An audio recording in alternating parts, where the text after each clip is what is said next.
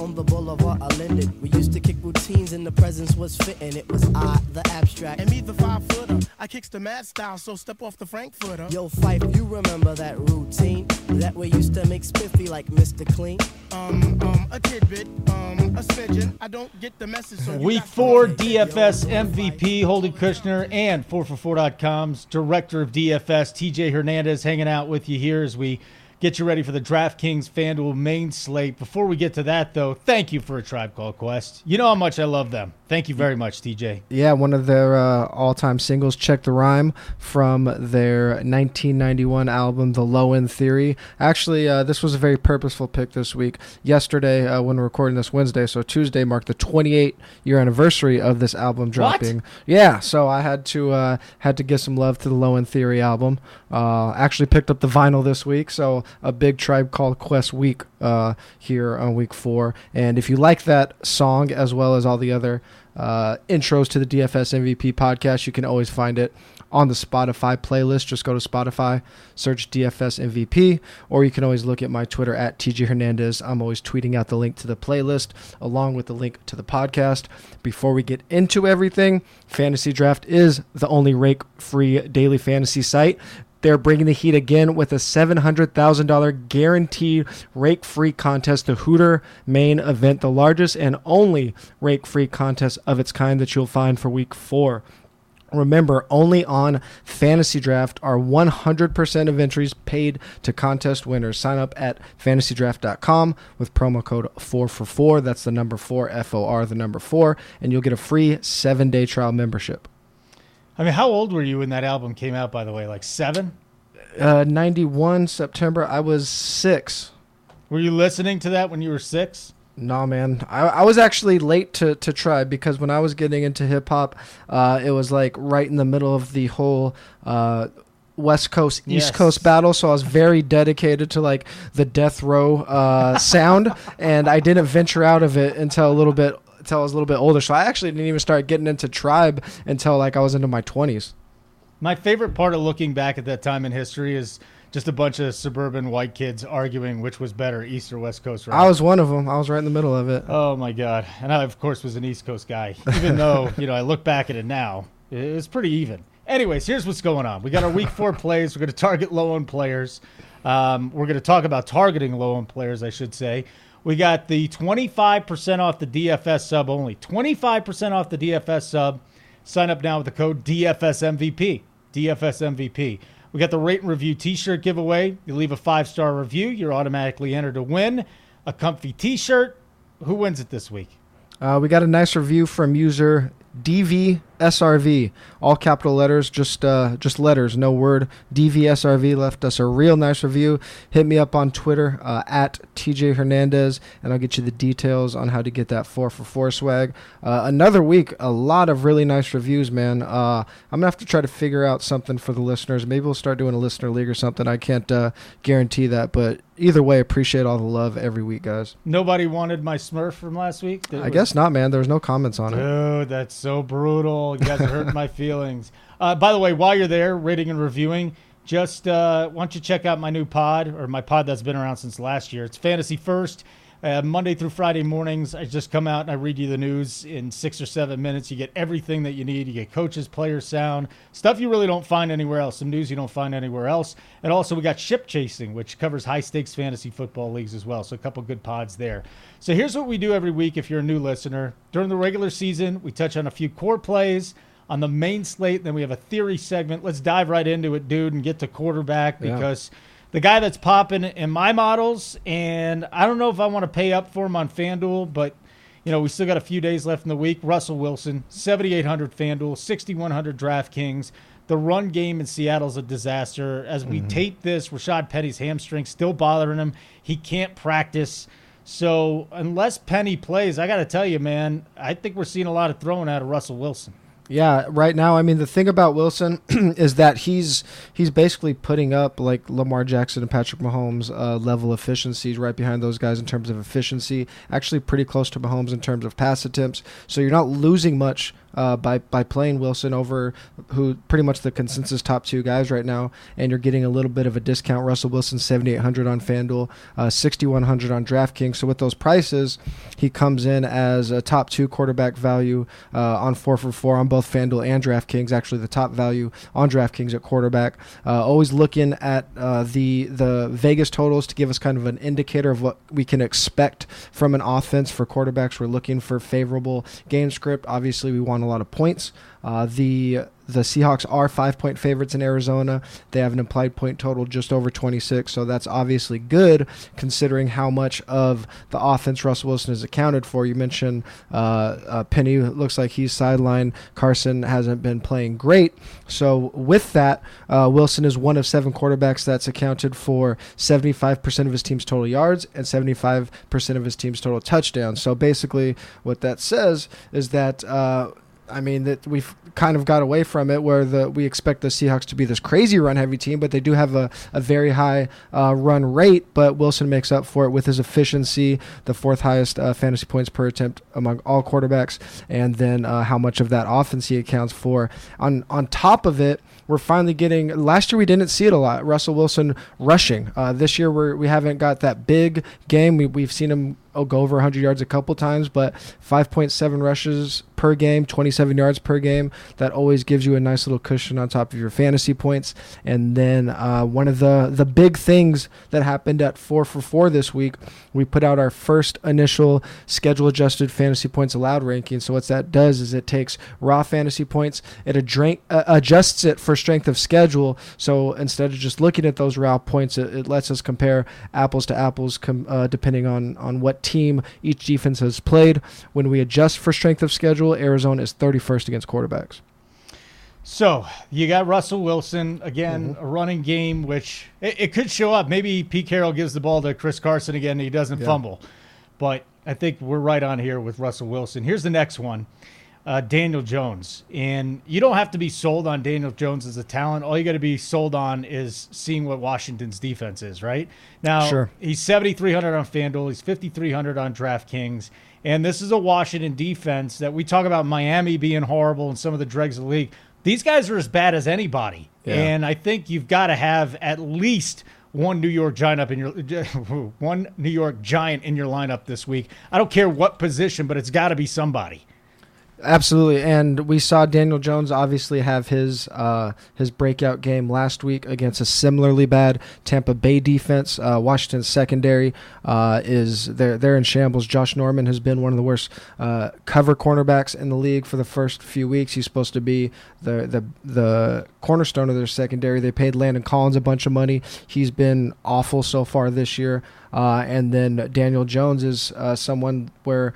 I, I don't think it's really chasing points after his big game because you do have the great matchup. There aren't a lot of spots to pay down at other positions similar to last week, especially if you're playing on FanDuel. So Jones's price tag, 7300 on FanDuel, 5300 on DraftKings, makes him very attractive at a position where we usually are willing to pay down. Uh, we have the Giants favorite at home. They're implied for just under 25 points. And we talk about not only is Washington a bad secondary, but they look like they're going to be one of these classic pass funnel defenses. Talking about schedule adjusted fantasy points allowed. In our first rankings, we have the Redskins 29th against quarterbacks, but 9th versus running backs. So that gap there suggests that Giants uh, should come out with, with another pass heavy attack.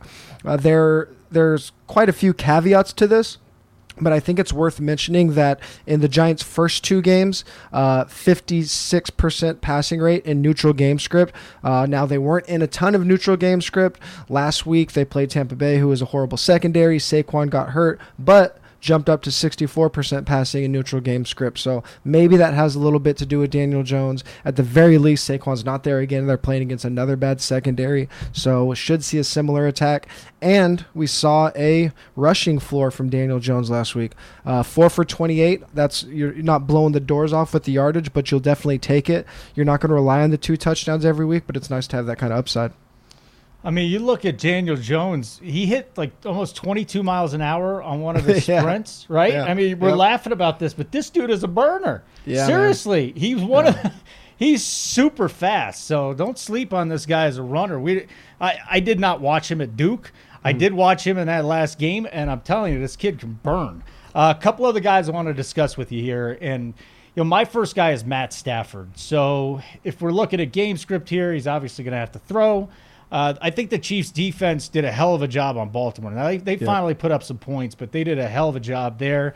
He's got a couple of nice receivers in, in Golladay and Jones, and of course they're going to try and work Kerryon Johnson, but you would think that Stafford's going to have to throw. He's also really affordable. Um, when you when you look at his salary at sixty nine hundred, it's it's an offensive line which has been one of the best at protecting him. Maybe he's getting the ball out quicker, but what do you think about Matt Stafford in cash? Is he a GPP play? Is he even on your radar? Uh, he's probably one of my more favorite uh, correlation GPP plays. I, I don't think I, I can stomach him in cash just because Kansas City uh, they they have been good against quarterbacks at least to this point in the season. They're uh, they've been actually a run funnel where they were one of the best secondaries to target last year. They're right now they're fifth in schedule adjusted fantasy points allowed to quarterbacks, 25th first running backs. But when you're looking at tournaments, we kind of throw those things out the window a little bit. We're more relying on these correlation plays. Kansas City not only are they uh, arguably the best offense in the league, but second highest neutral passing rate. So basically, what that has the potential of doing is getting uh, Detroit off of their game plan uh, is wanting to run first. They're they're top ten in rush rate in neutral game script. So if that happens, uh, you obviously can get into a situ- situation where uh, we have a back and forth, and that's really what you're looking for. Are those correlation plays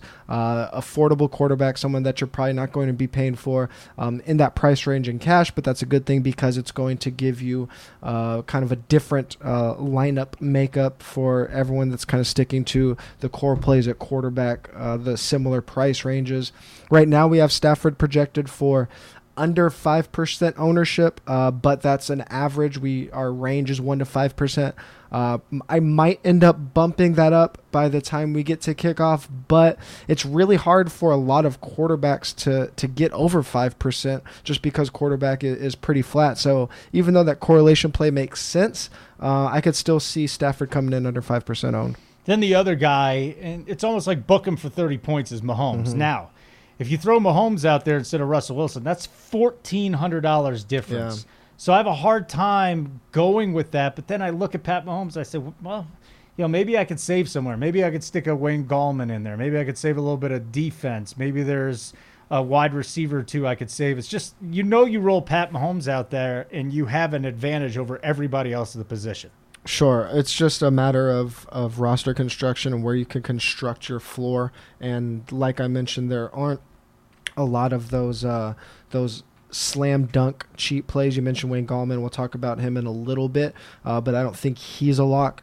Uh, Terry McLaurin looked like he was going to be, especially on DraftKings. If if Dwayne Haskins end up starting, that gives a little bit of uncertainty to that play. Although I'll probably still pull the trigger on on DraftKings. But really, uh, that's just all to say that you need to find somewhere to pay down at. And as great as Mahomes and the Chiefs offense is, quarterback scoring is still pretty flat, and you're really just you're not going to lose that much in terms of floor by paying down and saving that fourteen, fifteen hundred dollars, whatever it might be. So, um, I mean, he's he's on pace to like break his own records from last year, and it just goes to show uh, how much how different fantasy is than real football. Like you just don't need that in fantasy right now with guys like Russell Wilson putting up similar efficiency, uh, and and it it all comes down to value. So.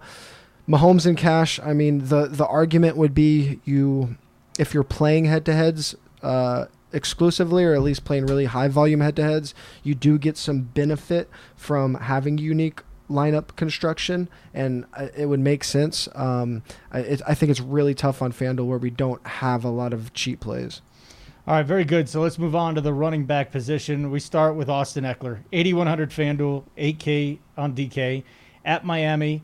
Uh, yes, Melvin Gordon's reporting this week, but he's not going to play this week. Mm-hmm. As a matter of fact, he probably won't have whatever his full workload is going to be. And I think you and I are on the same path here. We're not going to see bell cow status out of uh, Melvin Gordon unless there's an injury to Ekeler as it goes on.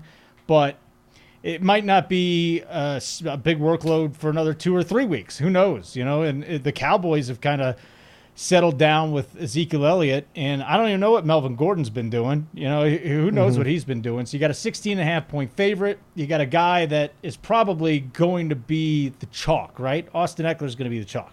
Yeah, the the rest of season uh, prospect for these guys is tough. I do the rest of season rankings at four for four, and uh, I, luckily it's late enough that I don't have to do it tonight. But tomorrow I'll be wrestling with it. But anyway, I digress on on redraft stuff. But uh, as far as DFS goes, Austin Ekeler at 8100 FanDuel, 8000 DraftKings is our top running back value on both sites.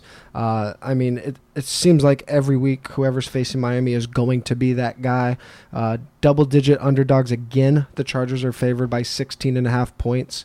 Uh, they're implied for just under 31 points.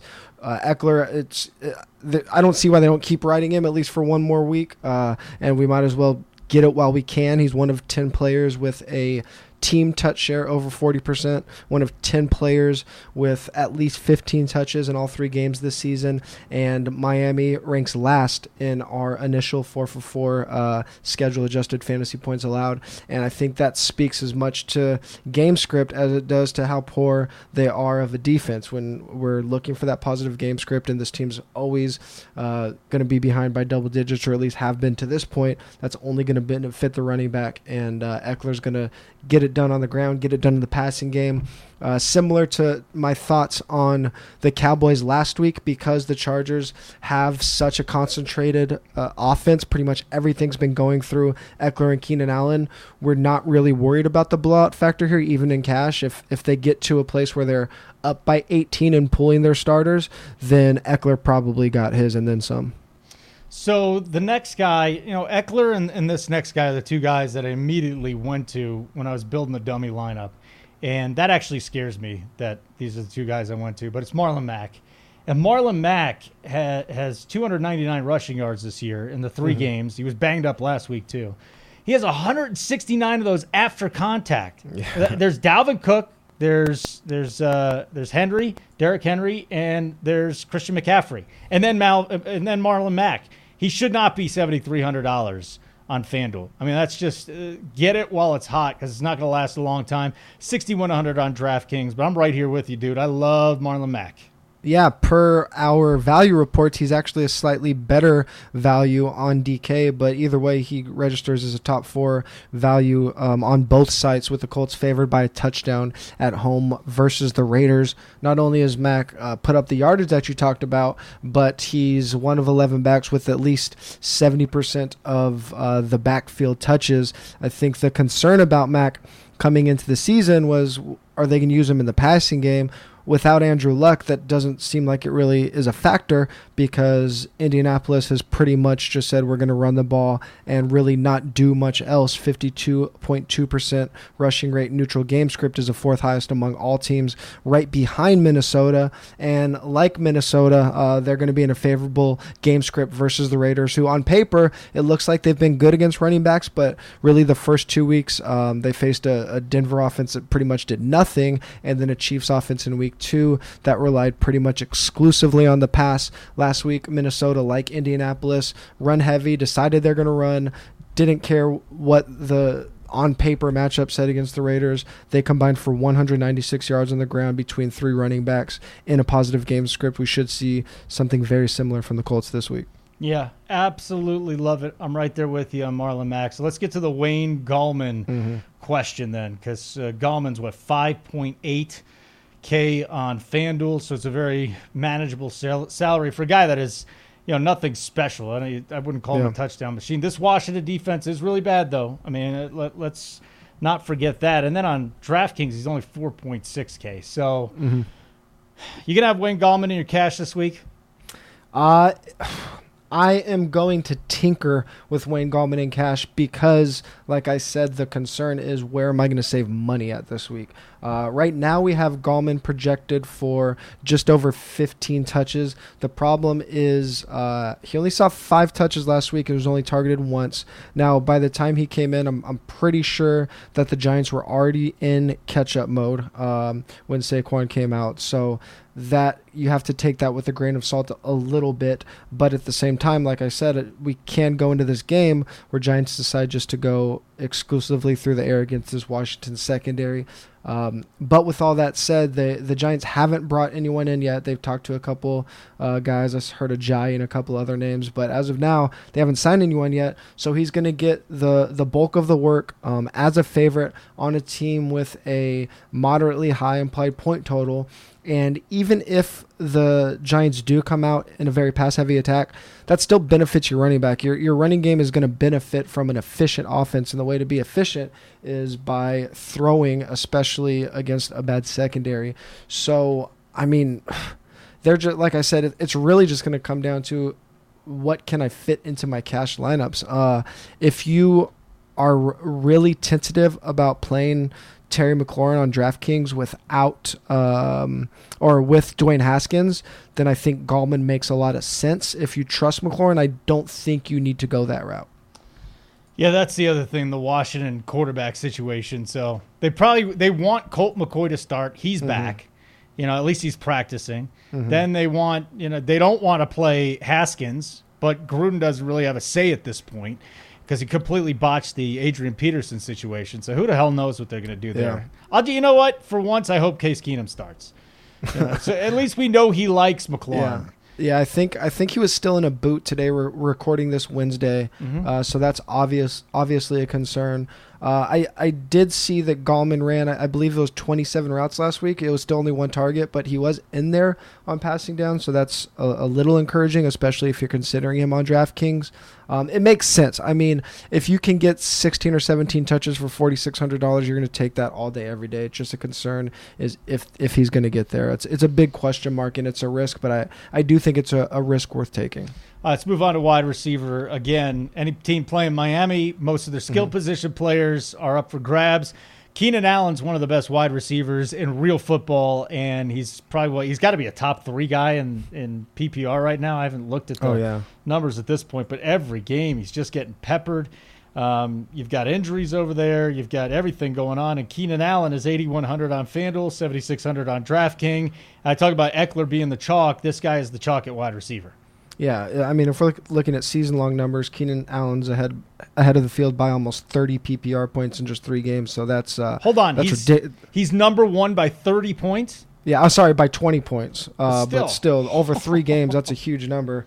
Uh, over Julio, number two. But but I mean, Keenan Allen, the what he's doing right now, it, it's obviously not sustainable. Nobody's going to see 38% of their team's targets over the course of a season, but we have seen guys around that 31 to 32% uh, which is still dominant. Uh, Keenan Allen is is priced up now, 8100 FanDuel, 7600 on DraftKings, but still not priced all the way at the top. He's he's just getting the kind of volume where he needs to be egregiously priced above the field to ignore him because he leads the league by such a wide margin in target share. He's one of two players uh, with 10 plus targets in each game. And like I mentioned, everything's really concentrated through him and Ekeler. They've combined for 55% of the Chargers' targets. That's the second most concentrated passing game in the league. Uh, and then it, it's very similar to what I said with Ekeler. If if the Chargers get to a point where they're in a blowout situation and need to pull their starters.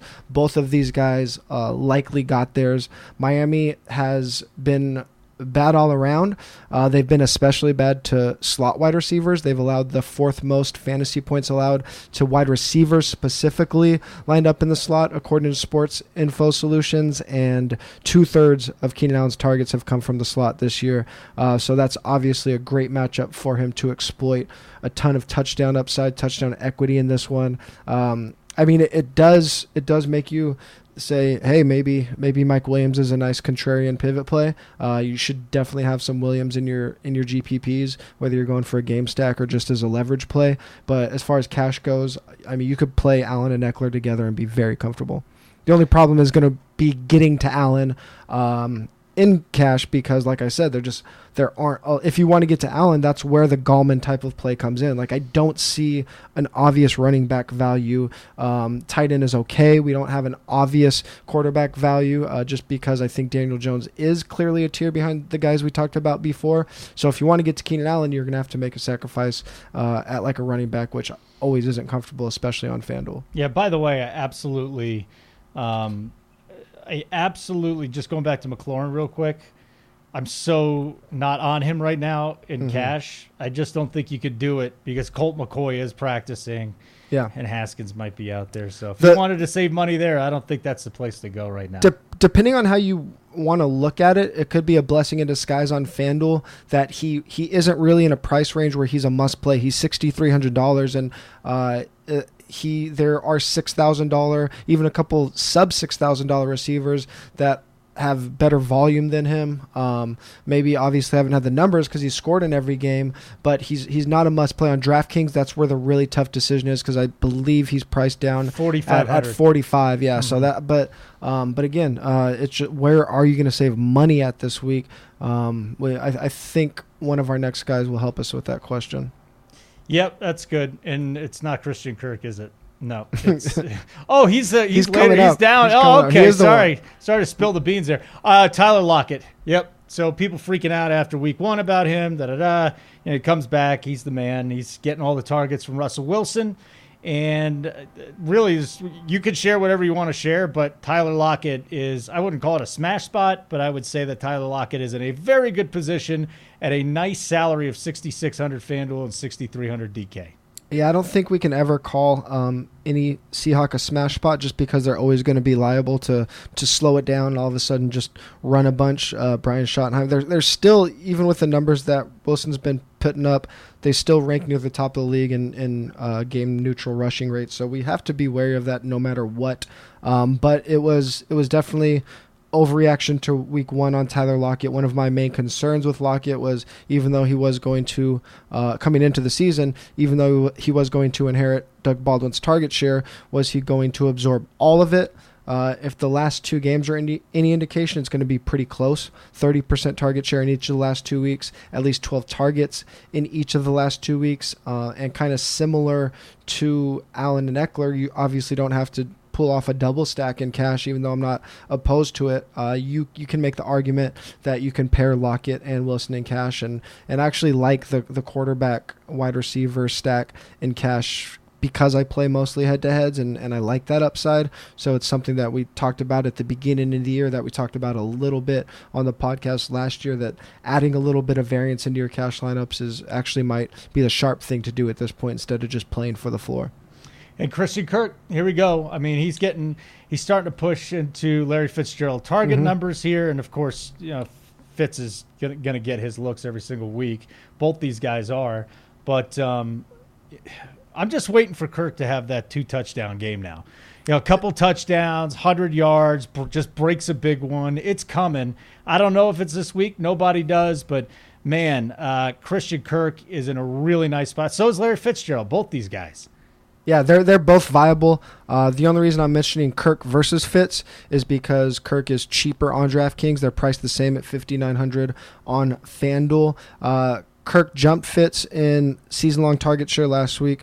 Christian Kirk saw 29% of the team's targets, but it wasn't even so much that Fitz was losing targets to Kirk because Kirk had been in that like 25% range all season. It was actually David Johnson that stole some targets from Fitzgerald last week. So I'd keep a eye on how that plays out. If that if that kind of trends again this week and then uh, but neither of them have big fantasy games or none of these guys have big fantasy games it could be time to to take the uh, take the foot off the gas on Fitzgerald and let other people roster him. But uh, but that's kind of besides the point right now as through three weeks both Kirk and Fitz averaging over 10 targets per game both of them over 23% target share uh, both uh, top seven or eight values on FanDuel. Kirk I mentioned his uh, discount on DraftKings. He's a top five value on DraftKings according to 4 for 4. And the reason Kirk is going to have one of those big games, and I mean, Fitz probably too, but Kirk hasn't had a huge game yet. Uh, they're both playing in the slot. I, I think pretty much anybody that's paying attention to football at this point knows that Cardinals are running uh, four wide receiver sets like the Packers run three wide receiver sets. It's pretty much as much as possible, and that's allowing Kirk and Fitz to both line up in the slot. So that means that one of them is almost always going to be on a safety or a fourth cornerback. If there is any coach that is leaving three linebackers out against this team right now, they're the worst coach in the league. So uh, a, a, a number four quarterback or safety, one of these guys is going to be lined up on. Obviously, that's going to be a huge mismatch for either of them. Uh, it's going to depend on on alignment and defense, but uh, that's that's a good thing for our wide receiver, no matter what. All right, so that's the wide receiver plays there. Staying on the main slate, we'll go to tight end. And I mean, Evan Engram, if you thought Evan Engram was the, this is third year, right? Mm-hmm. Wow. Third year breakout. That's, I think you got the right guy if you got uh, Evan Engram here. 6,800 Fanduel, 5,700 DraftKings. Uh, he gets peppered with targets. He's going to play the Redskins. I mean, if you're paying up a tight end this week, you can go Kelce too. You can always go Kelce, but Evan Engram, I think, can put up similar numbers at a cheaper price. Yeah, Kel- I mean, if we look at at volume, uh, there's 10 players in the league that have seen at least eight targets in every game. Only two of those are tight ends. Evan Engram and Travis Kelce. You're getting Engram for an $800 discount to Kelce on FanDuel, a $1,500 discount to Kelce on DraftKings. So I just don't see like why you go Kelce. Obviously, the Chiefs' offense has a lot more upside, uh, but the the counter to that is that especially with Saquon out now, uh, Engram and Shepard, the, the passing game is going to be uber concentrated towards those two guys. Golden Tate still isn't back until next week. So, I mean, they have two guys that are going to get the majority of the targets between Engram and Shepard. So, obviously, I can't list anybody, but that obviously makes uh, Shepard a cash game viable play. But Engram's still priced down enough relative to the top where he's the top value on both sides. And it's it's actually very interesting. If you look at tight end pricing this week, there is actually a like clump of guys around him, like uh, Darren Waller and uh, Mark Andrews, where it it's almost hard to even consider anyone else because since they are priced so close together, it's it's almost foolish not to play Engram. And the like the only argument against it I could think of is if you just want lineup diverse, diversification for playing uh, a bunch of head to heads. But if you're 50-50s or double up, I I don't think there's any reason to get away from Engram. Well, if you want to save money, then that's the that's the reason Mhm. to Yep. get away from Engram, I guess. And that's Will Dissly. Now he's played what five full games. He scored four, Sure. or four of those. He had the patella injury last year that shut his season down, and now he's scoring every game. So uh, hold on, didn't he not score in week two? I'm saying he's scoring every game. I feel like that's the only game he hasn't scored in that he's actually He's scoring a lot. So you do have some touchdown dependency there, but he's seeing he's seeing volume, and as you point out in the notes here, he's facing an Arizona team that gets shredded by the Mm-hmm. position. Yeah, so he he didn't score in week one, scored twice Week in one, week okay. two, twice in week two, once uh, last week. so yeah, obviously he's not going to average a touchdown a game, but what we're we're seeing is a positive trend, and that's his targets increasing each week. That's what that's what we're looking for. Obviously, we want that volume. He saw seven targets last week. Uh, Seattle traded Nick Vannett. Not that he was like really cutting into his time or anything, but it it's an indicator, I guess, that Dissly's all they really need to- at the position. Even though they did re- re-sign Luke Wilson, I don't think that matters much. But uh, what we're really looking at here, in addition to all of the positives we talked about with Russell Wilson and this passing game, is that Arizona just isn't even trying to cover tight ends. TJ Hockenson, week one, six catches, 131 and a touchdowns. Mark Andrews, week two, eight catches, 112 and a touchdown. Greg Olsen last week, six catches, 75 and two touchdowns. Uh, so, I mean, there's no reason to think that all of a sudden this Arizona defense is going to figure it out. Uh, I mean, Dissly, you're not going to roll out three Seahawks in a passing game in cash. I mean, you could, but uh, but you have you have options this week, and and if you are somebody that uh, maybe you do play 50-50s or double ups, like I talked about, maybe you play ten of them, and you want to roll out a couple different cash lineups, you can rotate those guys through and be really comfortable with all of them. All right, so a guy I just want to bring up here was Mark mm-hmm. Andrews. So last Yep. week we are talking, oh Hollywood Brown, we got to play him. Mark Andrews got to play him. Unstoppable. That's going to be a high Yep. scored game, right?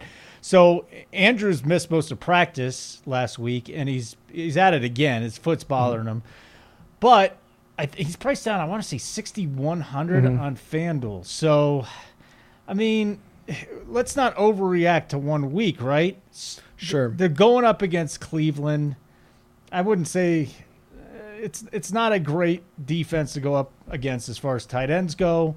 That being said, if this was this time last week, the guy be almost seven thousand dollars. Yeah, for sure. I mean, the the the positive is that even though he didn't um, put up a, a big game, that his target share remained the same. That's what we're looking for. I'm wondering if the foot bothered him because even with that target share, he didn't do much. I don't know if it has to do with Kansas City played great defense against him, or he just couldn't separate like he did the first couple of games. Um, but that's definitely a concern. I mean, lower body foot injuries those those affect pass catchers quite a bit. Uh, even just uh, slowing down a little bit, especially for someone like Mark Andrews, who who is a more vertical tight end, is going to affect him. Uh, the probably the thing that if if it weren't for Greg Olsen being the same price on FanDuel and way cheaper on DraftKings, uh, Andrews would be in the mix for me. But we saw Olsen is he's getting similar target share to Andrews. He's not going to stretch the field like him, um, but similar quality matchup, uh, similar target share. Uh, with I, I last week I think he missed a practice, but no injury concern for Olsen this week, and uh, it it is definitely a myth that young or um, rookie quarterbacks rely on their tight ends, but there was there was a connection there last week, I think, with Kyle Allen and Greg Olsen. So I, just because of his presence and his pricing, I'm probably not forcing Andrews into cash this week, but he's definitely viable in any format. All right, very good. And the only other thing about Andrews, he really he was on the field for maybe half the snaps, but right. I'm with you on the injury. That's what's making me steer away from him. Hollywood mm-hmm. Brown, on the other hand, is a completely different conversation because he just got yeah. shut down last week. I'm still I'm still so high on that guy. Sure, and same same with him. I mean, him and Andrews both. They they still saw the target share. They're still a very concentrated passing game. Uh, it's I definitely am not freaking out on Baltimore at all. I still want a lot of them. I was touting Andrews as much as anybody coming into the season. Um, so I'm I mean I'm I'm still all in on Baltimore's passing game for sure. All right, let's move on to the defense. Chargers, Dolphins. Dolphins yeah. playing play the, the defense against them. Dallas yeah. was okay last week. Yeah. If you're going to pay up for them, and they didn't really pay off to that extent, but mm-hmm. I mean, I'm not going to argue with you. 5,300 FanDuel, 3,800 DK. If you want to shore up, especially in GPPs, you want to shore up your defense. Chargers are a way to go. They're they're going to give you one of the best floors. You do get some some correlation uh, with Austin Ekeler, assuming you're hitting the lock button on Ekeler. Uh, it's not a correlation you need to force in any format, but when it falls into place, it's obviously very nice. I think it's going it's going to be a correlation that's going to show up pretty much every week. It's just going to be target Dolphins with with defense and running backs. Um, you don't need to get cute. It's going to be one of the highest floors or the highest floor of any defense, favored by 16 and a half. The the thing we really like is that the Dolphins offensive line isn't good. So not only are they falling behind, but they can't protect their quarterback. And you mentioned it on Twitter when I said this that uh, Dolphins haven't been in neutral game script much, but when they have been, when they have been, they've been top 12 in neutral pass rate. And mm-hmm the reason that's important is because at least it's an indicator that if and when the game's closer early in the game that they they are going to try to throw the ball. And if somehow they keep the game close against the Chargers then that that kind of saves our floor a little bit because we don't want to get in a situation where um, we're playing like a, a Seahawks or a Lions where they're they're big underdogs and the way they combat that is by just running the ball and playing really slow then your defense has no scoring opportunities. The Dolphins look like team that even if they do play close, they're still going to drop back and give you some scoring opportunities. So there's one, and I'm going to throw my own in here after we get to the Texans. I like the Texans too. Going up against Carolina, four point home favorite. Still waiting for JJ Watt to have that big blow up game and you know get you some points there. 4400 FanDuel, 3100 DK. Why do you like the Texans? Um, I, I like them because I have a feeling that a lot of people's second favorite is going to be the defense that you say. Uh, oh, and, and come on, I tell me who it is. Who is it?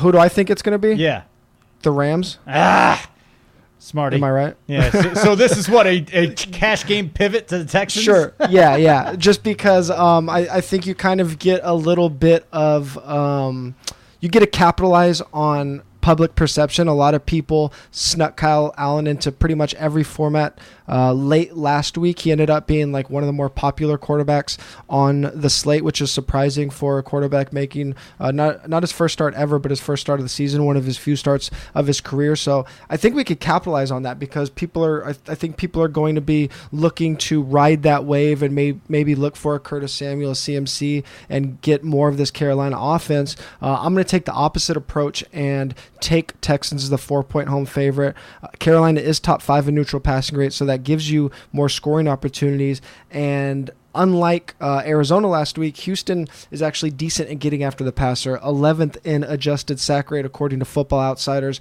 So if if the if the Panthers do fall behind a little bit and they keep dropping Allen back, now you have an inexperienced quarterback with a line that could get after you. Uh, so I think Texans are, are really interesting. I don't think they'll fly under the radar, but I definitely don't think they will be uh, as popular as they should be in this spot. So yeah, I do like the Rams yeah, though, a I mean, lot. yeah, just and I think it's pretty simple at this point. Uh, Jameis Winston's a turnover machine. Mm-hmm. He has a an offensive line that's allowing him to get crushed. I think that people saw the Giants game last week. They're oh, you know, he well, he's back. No, it's the Giants. The Giants are a horrific defense. So, I mean, for me and cash, if you know, even if I had the extra hundred dollars for the Texans, I'm probably still going to stick with the Rams. They do have a terrific secondary. It's not it's not like you know Mike Evans can't tear it up, but mm-hmm. Godwin missed a practice now, so you know he's I think it was his hips, Yep. so he's bothered now. Um, they don't have a running game, so I'm on the Rams. No, it's great. They're they're ten point favorites. Um, I mean, Tampa Bay. The thing about them, they're they're running at like a crazy high rate in neutral game script, which is not something that we expected to see. But their offensive line is still atrocious, and when they do throw, they're still dropping Jameis back um, on those long drops. I think that he has the third or fourth highest deep ball rate if we're looking at uh, 15 plus yard throws. So that's something we talked about early in the year when we were targeting them um, is that they're just going to give you those opportunities because they're going to wait so long for their routes to develop, and we've seen it multiple times now. Jameis is, I think he's second in interception rate uh, on the season. So yeah, Rams are, are a great play, but uh, I just wanted to throw out the little the little uh, pivot there. All right, we got game theory in just a second, but first, Fantasy Draft, the only rig-free fantasy site in the business, is bringing the heat again. TJ, it's hot. It's super hot. It's a seven hundred thousand dollar guaranteed rake-free contest. It's the Hooters main event, hundred thousand dollar first place payout. It's the largest and only rake-free contest that's running anywhere for week four in the NFL. So you're not going to lose 30% of your bankroll to the house. Go ahead, do it. Take the leap. Sign up at fantasydraft.com today. Promo code 4 for 4. You'll get a seven day free trial on your first $1,000 of rake free entries. Fantasydraft.com, promo code 4 for 4. Don't miss your shot at millions of dollars in rake free contests this season. Start playing on Fantasy Draft today. Your bankroll, going to love it. And um, might have a little overlay too, if you're lucky. Yeah, man. I've been look the the the most important fantasy advice I've given all year, and like I, I have my goal is to like get people to win as much money as possible. If you're not playing on an alternate site, you're just doing yourself a disservice right now. But isn't most? Let me ask you this then. Most of the guys that are playing on these sites, though, are guys like us that play on the other sites too, right? Or is there just a lot of new people that are listening to this going, for "Let's check it sure out"? no no definitely but i mean if you're playing on a website that's raking 16% on the Oh, game you're playing in Yeah, on a yeah, yeah. tournament like it's sh- you're still like it's it's the tournament structure is still mostly the same. If you're not looking for cheaper rake i mean you're just you're costing yourself money man. It's it's saved my week the last two weeks. Like my season is in the black because I've been playing across multiple sites, and uh, I mean it, it's ping ponged around, uh, across where I'm winning. But that's the whole point. Like you're just naturally diversifying. You're getting, you're saving money on rake, especially if you're moving tournament dollars to to another site. Um, but you know, I can only tell so many people. Yeah, what are you to do? Keep winning, man. Uh, let's talk about our game theory segment here. We're going to target low owned players. So Mm-hmm. Yep. I think that's a question I get a lot. Like, hey, I All the want, time. and, and here's before we get into this building a lineup with all sub 5% owned players is Yep. not the best strategy. No, it's Okay. not. As you talked about it, we've talked about it for a long time. You've got to Yeah. have chalky plays. Just do it, st- stick them in there because you're not going to want to miss out on Keenan Allen hitting for 35 points, okay? That being said, what is low owned? How do we find these guys? Yeah, you you talked you just what you just mentioned that concept of like just building a, a small core of values and then looking for um, a couple low owned plays. Like that's the way to do it. We've we've talked about it on this podcast. We've talked about other theory segments. We're not going to do a whole how to build a GPP lineup theory. Um, I'm just going to talk specifically about how and when to target these low on plays because, like you said, it's a question we get a ton. And if you're inexperienced, or you're not like you don't understand the these DFS concepts, then they do look random and, and you do kind of pull your hair out. Um, but yeah, to define them, it's it's a loose term obviously. Um, obviously if you can get a, a lower owned, the lower owned guy you target um, the better your chances are going to be at winning. Uh, but just kind of a rough definition for the position players and really i just mean running backs and wide receivers a sub 10% guy. And then for the onesie positions quarterback tight end uh, tight end is a little more fluid just because you can flex a tight, tight end, but for the most part, uh, tight end and then defense sub 10%. And the reason for that is you can only play those three positions once. And because of that, uh, ownership is just generally going to flatten out on those guys. It's it's very rare that you're going to see a quarterback, running back, or defense. I mean, I'm sorry, quarterback, tight end, or defense exceed 20%. Um, maybe defense with these huge spreads might be the most likely to do so. But I mean, even like uh, a a Patrick Mahomes a couple weeks ago, he was only 13% against the Raiders and like the the most smash spot ever. So you're just never gonna get crazy ownership. So even like six seven percent ownership on a quarterback like i don't consider that super low owned but uh i'll, I'll touch on that a little bit more as I, I, I run through this. All right so i want you to take the next part of this too. Just Okay. keep running through it. I'm, I'm listening as everybody else in this podcast is listening. Where are we going cool. next? Cool. Um so what i want to do is i just want to give um since we're only three weeks into the season we can go through these quickly. Um and just give examples of who have been the low owned plays in the biggest tournaments uh, and explain how people have got there like i do every week in my in my recap. And then after i i uh, list all of these low owned plays which isn't that many it's only a couple per week per site um, i'll i'll recap and just go over what the the themes are what is is very consistent throughout these lineups. Uh, so i'm going to look at the millionaire on uh, DraftKings and the Sunday Million on FanDuel over the first three weeks, and, and just point out who the low owned guys were.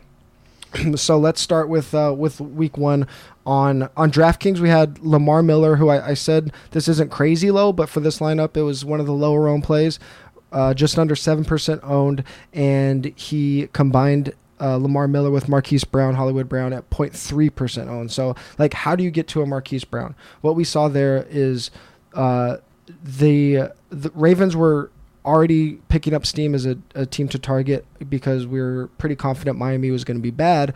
But the issue was we had a very ambiguous ambiguous situation in who the pass catchers were um, on that offense. So I mean that's that's actually a really good spot for us because we everybody's going to naturally be low owned, so we could just throw a, a couple dart at least at the starting wide receivers or pass catchers, and if it hits, like a Marquise Brown, it hits. Um, on FanDuel, we saw something uh, very similar. We saw Mark Andrews at 3.4% on the FanDuel Sunday Million in Week One, and it's the same concept. We had an ambiguous situation in a good or high projected offense, and then the other low owned player was Sammy Watkins um, on the Chiefs. If you remember in Week One, Tyreek Hill got hurt, but the idea behind Sammy Watkins was that you had a secondary receiver, the number two uh, receiver on a high scoring team with a very high projection, and uh, three guys in Travis Kelce, Tyreek Hill, and Patrick Mahomes who were going to be very popular. So you get secondary leverage play on a high scoring team. Let's jump ahead to uh, week two. just real on- quick real yeah, quick This- sure, sure. these are the- this is kind of what you have to do to dig up every single Yep. week though and Yep. it takes a lot of work and then Yeah. i mean let's face it it's a lot of skill but it's also a lot of luck like is. you know the guy has to be marquise brown like all right way to go on marquise brown guy never Mm-hmm. played a game in the nfl before and he goes out and does that like how do you even come up with that Sure, sure. And I think by the time we get to the end of these low on plays, and when I recap, you'll you'll see how you get to that. And you're not going to get to it every week, but that's the whole point. Um, and I'll recap that that a little bit. Um, but like you, there's there's these themes that constantly come up in these low on plays, and you start to realize it's not coincidence. It's the people that are doing their homework, and and you know you're gonna have some some down weeks. But uh, let me let me run through these these couple more weekly uh, low on plays.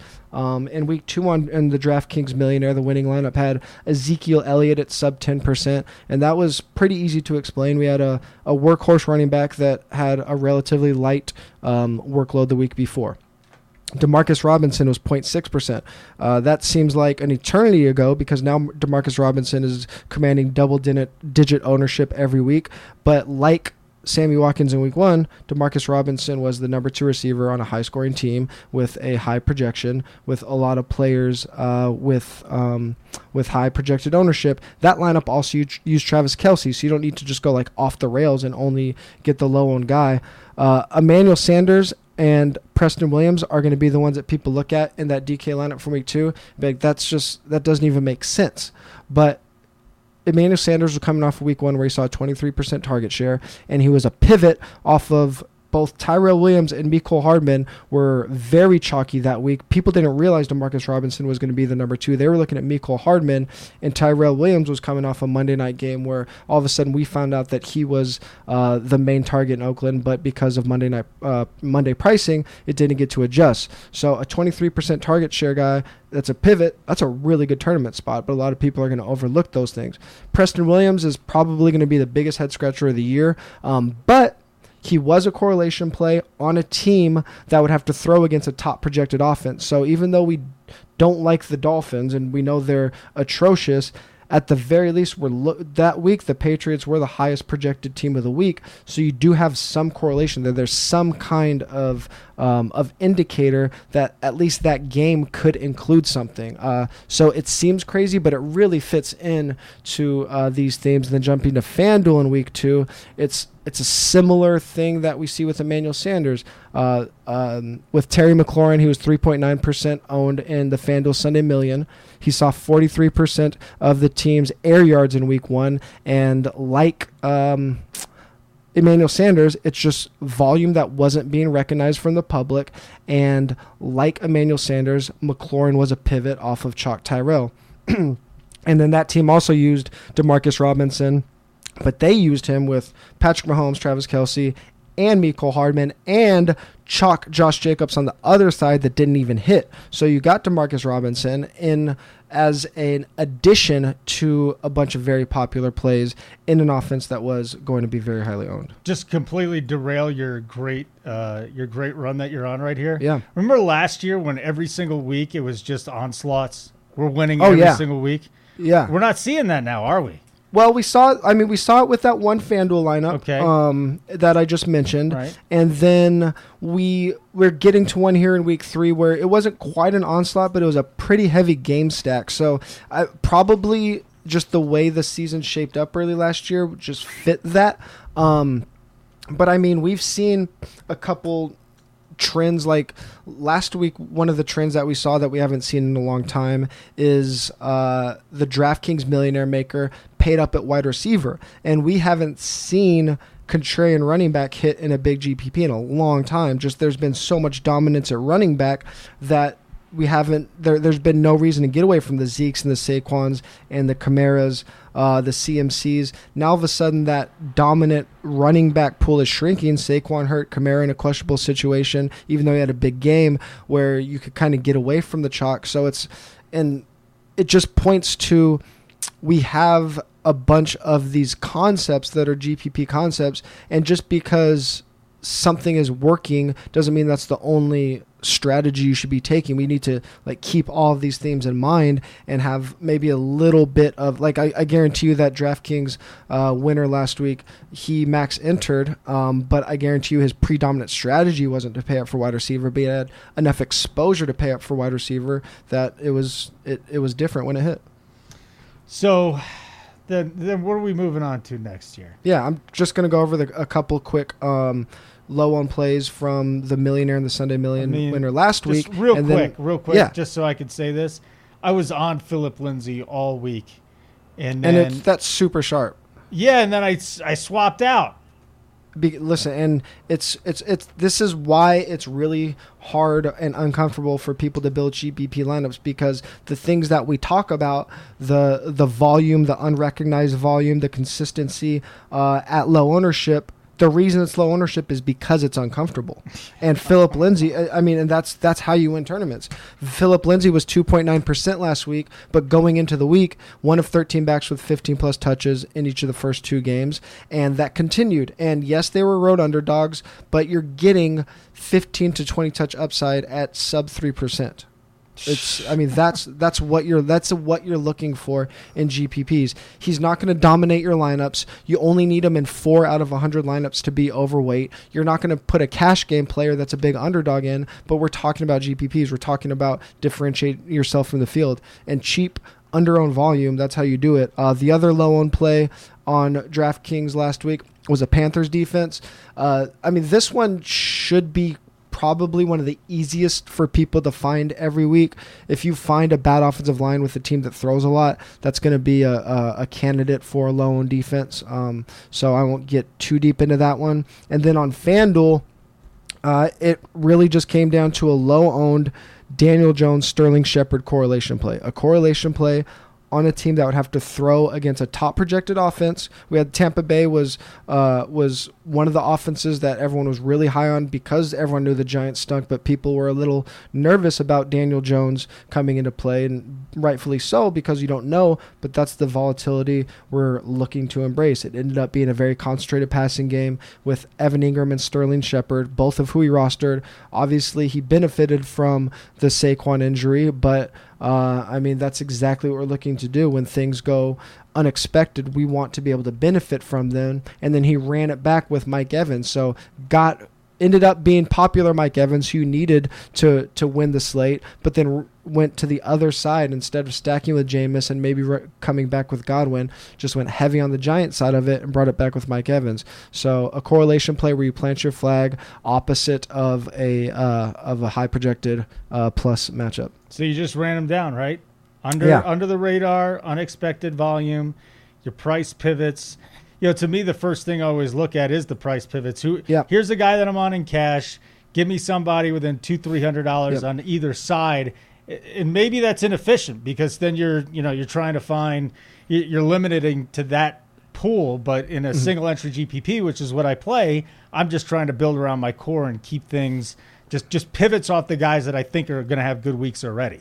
Yeah. So the the three themes and like you said that's that's kind of where you're starting where you're looking at your your low on plays are three themes that we went through uh, 3 weeks into the season and these low on guys that are winning tournaments it's if you do the homework it's not a crazy surprise. It's not just throwing darts. We have under the radar volume or unexpected volume um, just kind of getting out ahead of things. We talked about with miles sanders last week uh, like get out ahead of that volume when it's progressing towards the right, way. When we talked about ezekiel elliott in week two we know that volume's coming but we haven't seen it yet. If you wait till you see it it's already too late. We, you just have to get out ahead of it.